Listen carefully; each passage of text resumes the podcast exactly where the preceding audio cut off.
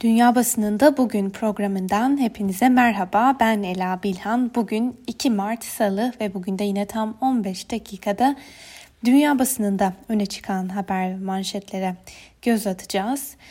Bültenimize Amerikan basınından Voice of America'nın gündemindeki bir haberle başlayalım.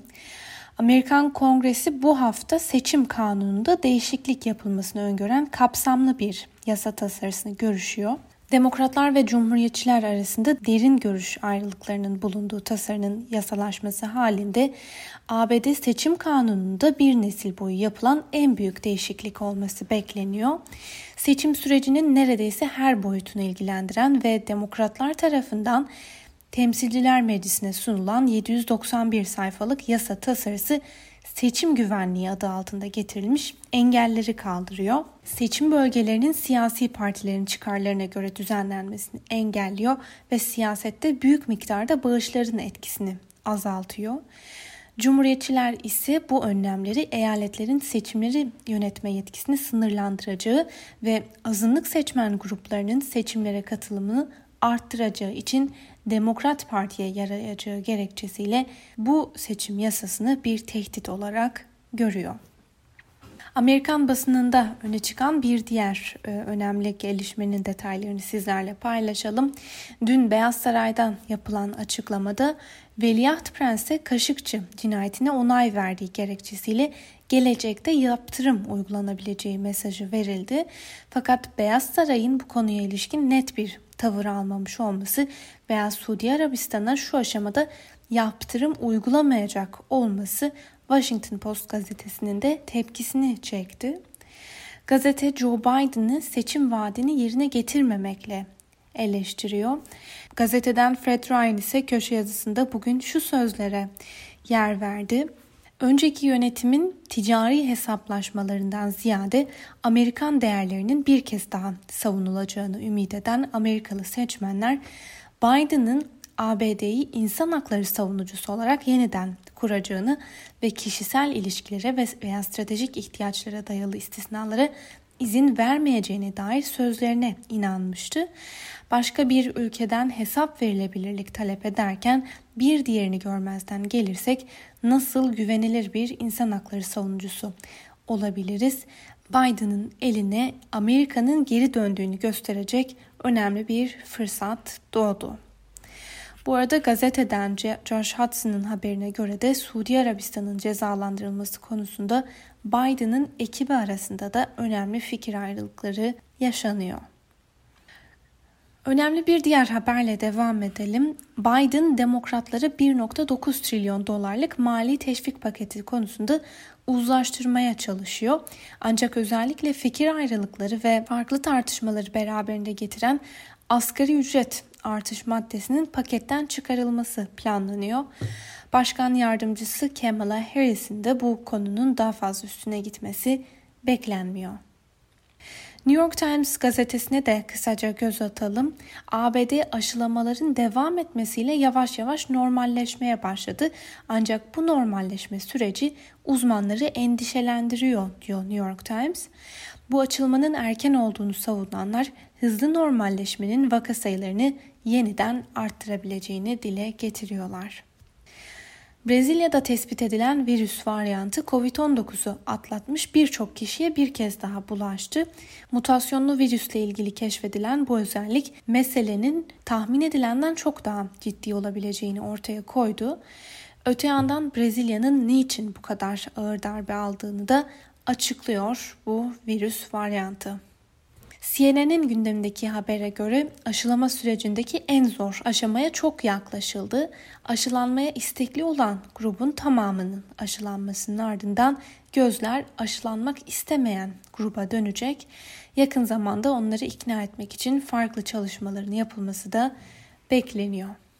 Bu arada Trump'ın ve eşi Melania Trump'ın Beyaz Saray'dan ayrılmadan önce gizlice aşı oldukları da ortaya çıktı. Gündemdeki bir diğer haberle bir analizle devam edelim. 6 Ocak Kongre saldırısının ardından aşırı sağ gruplar parçalanmaya başladı. 6 Ocak günü isyancılar arasında Proud Boys grubu üyeleri de vardı. Büyük grupların parçalanmaya başladığı gözlemleniyor. Bu nedenle hiç bilinmeyen veya takip edilmesi daha zor olan küçük gruplardaki kopuşları tahmin etmek güç değil. Ve Amerikan basınından aktaracağımız son habere de göz atalım. ABD Temsilciler Meclisi'nin her iki partiden 180'i aşkın üyesi Dışişleri Bakanı Antony Blinken'a Türkiye ile ilgili mektup gönderdi.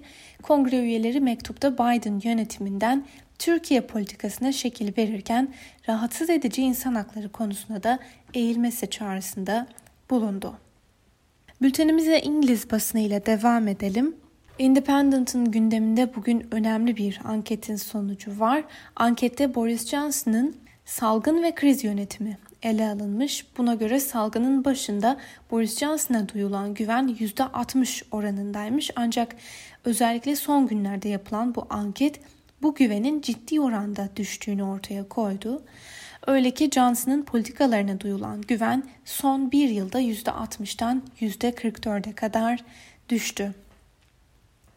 Bir yandan adım adım aşı pasaportuna dair süreç denetleşmeye başladı.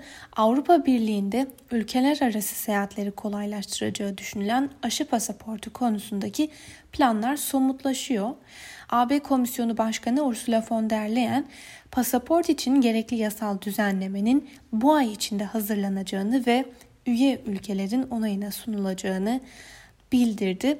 Fakat Independent'ın aktardığına göre Avrupa Birliği COVID-19 aşı pasaportu konusunda ikiye bölünmüş durumda. Times'ın gündemdeki habere göre İngiliz hükümeti haftalık aşılamaları iki kat arttırmayı hedefliyor. Buna göre İngiltere haftada 5 milyon aşının yapılmasını planlıyor. BBC'den bir haber aktaralım. Kuzey Amerika'da bu kez de dördüncü dalga tehlikesi gündeme geldi. Özellikle ABD ve Kanada için yüksek risk unsuru oluşturan mutasyonlu virüslerin daha hızlı yayıldığı dolayısıyla sonuçlarının çok daha yıkıcı olabileceği belirtiliyor. The Guardian'ın önemli gündemlerinden biri Kaşıkçı cinayeti raporunun açıklanmasının ardından Beyaz Saray'ın hala net bir tavır almamış olması. Şöyle diyor gazete, Kaşıkçı soğukkanlılıkla öldürüldü ancak Biden yine de cinayeti işleyenleri veya cinayette parmağı olanları sorumlu tutmayı reddediyor. Aksi yönde hareket edeceğini söyleyen Biden, ABD'de uzun süredir devam eden dış politika yöntemine başvurmayı tercih etti. The Observer'a göre sadece ABD'nin değil Britanya hükümetinin de Suudi Arabistan'a karşı daha katı bir tutum takınması gerekiyor. Kaşıkçı cinayetinde parmağı olan kişilere ülkeye giriş yasağı konmalı ve buradaki mal varlıkları dondurulmalı. Ayrıca Yemen ya da Suudi Arabistan içindeki muhalefeti bastırmak için kullanılan silah ve donanımların satışı da durdurulmalı. Bu son gelişmeler bugün Fransız Le Monde gazetesinin de gündeminde. Şöyle diyor gazete, ABD ile ortaklığın devam etmesi isteniyorsa Riyad'ın bir an önce harekete geçmesi gerekecek. Arap coğrafyasındaki en önemli müttefikini daha prezentabl olması ve siyasette çok yanlılık oyununa katılabilmesi Biden için gerekli. Muhammed Bin Selman programın başarılı olmasını arzuluyorsa korku imparatorluğunu bir hukuk devletine dönüştürmek zorunda. Fransa'ya değinmişken Fransız basınının gündemdeki önemli haberle devam edelim. Fransa eski Cumhurbaşkanı Sarkozy hakkındaki yolsuzluk ve nüfuzu kötüye kullanma suçlarından yargılandığı davada 2 yıl hapis cezasına çarptırıldı. Ancak Sarkozy'nin cezaya itiraz etmesi bekleniyor. Le Monde gazetesinin dikkat çektiği noktaya da değinelim. Mahkeme kararının ardından Fransız Merkez Sağ Partisi Cumhuriyetçi milletvekillerinden tepki yağdı. Siyasetten çekildiğini açıklasa da hala partisi üzerindeki ağırlığı devam eden ve sağın doğal adayı olarak görülen 66 yaşındaki Fransız siyasetçinin 2022 yılında yeniden Cumhurbaşkanı adayı olup olmayacağını bu davaların sonucu belirleyecek. Ve Fransa'dan bir haber daha Macron aylardır süren sert önlemlerin devam edeceğini açıkladı. Virüsle mücadelede tünelin ucundaki ışığın göründüğünü söyleyen Macron, Fransızlara sizden 4 ila 6 hafta daha dayanmanızı istiyorum. Sonrasında önlemleri yumuşatmaya başlayacağız dedi. Alman Die Welt gazetesiyle devam edelim. Almanya'da büyük bir fikir ayrılığı yaşanıyor. Bir taraftan önlemlerden bunalmış durumdaki geniş toplum kesimleri, sendikalar ve kapanan sektörün çalışanları önlemlerin bir an önce kaldırılmasını talep ediyorlar. Öbür taraftan sağlık çalışanları ve bilim insanları tam tersine işaret ediyor. Gazeteye göre bazı sektörler bazı alanlar aşama aşama açılıyor. Özellikle de baskı nedeniyle ancak uzmanlar hükümeti ve yarın yani çarşamba günü süreç hakkında yeni bir açıklama yapması beklenen Merkel'i bu konuda uyarıyor. Ermenistan'da 2018 yılından bu yana iktidarda olan Başbakan Paşinyan ordunun geçen hafta istifasını talep etmesi üzerine patlak veren siyasi krizle karşı karşıya dün son olarak Ermenistan'ın başkenti Erivan'da Paşinyan'ın istifasını isteyen bir grup protestocu hükümet binasını bastı. Paşinyan muhalefetin belli koşulları kabul etmesi halinde erken seçim düzenlemeye hazır olduğunu açıkladı. Al Arabia'nın aktardığı bir haberle devam edelim. Suudi Arabistan bu yıl haç için Covid-19 aşısı yapılmasının şart olduğunu duyurdu. El Cezire'nin aktardığı haberlerden birini de sizlerle paylaşalım. Avrupa Birliği insani krizin yaşandığı Yemen'e tam 95 milyon euro yardım yapacak. Avrupa Birliği Komisyonu'ndan yapılan açıklamada çocukların yetersiz beslendiği, çatışma ve kıtlık yaşanan Yemen'e yeni insani yardımda bulunacağı duyuruldu. Rus basınından Moscow Times'ın iki haberiyle devam edelim. Avrupa Birliği muhalif lider Alexei Navalny'nin tutuklanması nedeniyle 4 Rus üst düzey bürokratı hedef alan yaptırımları açıkladı. Avrupa Birliği Dışişleri Bakanları toplantısından çıkan yaptırım kararı AB vize yasağı ve varlıkların dondurulmasını içeriyor. Moscow Times'tan bir haber daha. Rusya'da komplo teorilerine dair bir anket yapıldı. Buna göre her 3 Rus'tan ikisi koronavirüsün biyolojik bir silah olduğunu ve bu virüsün Çin'deki laboratuvardan ortaya çıktığına inanıyor. Ancak Dünya Sağlık Örgütü'nün Çin'e bizzat giden ekibi virüsün Çin'deki bir laboratuvardan çıktığına dair ortaya atılan teoriyi neredeyse çürüttü diye de eklemiş bugün Moscow Times. Ve son olarak Japon basınından Japan Times'ın gündemine göz attık. Eski Nissan CEO'su Lübnan asıllı Carlos Ghosn ev hapsinde tutulduğu Japonya'dan Lübnan'a kaçmasına yardım eden iki ABD vatandaşı Japonya'ya iade edildi.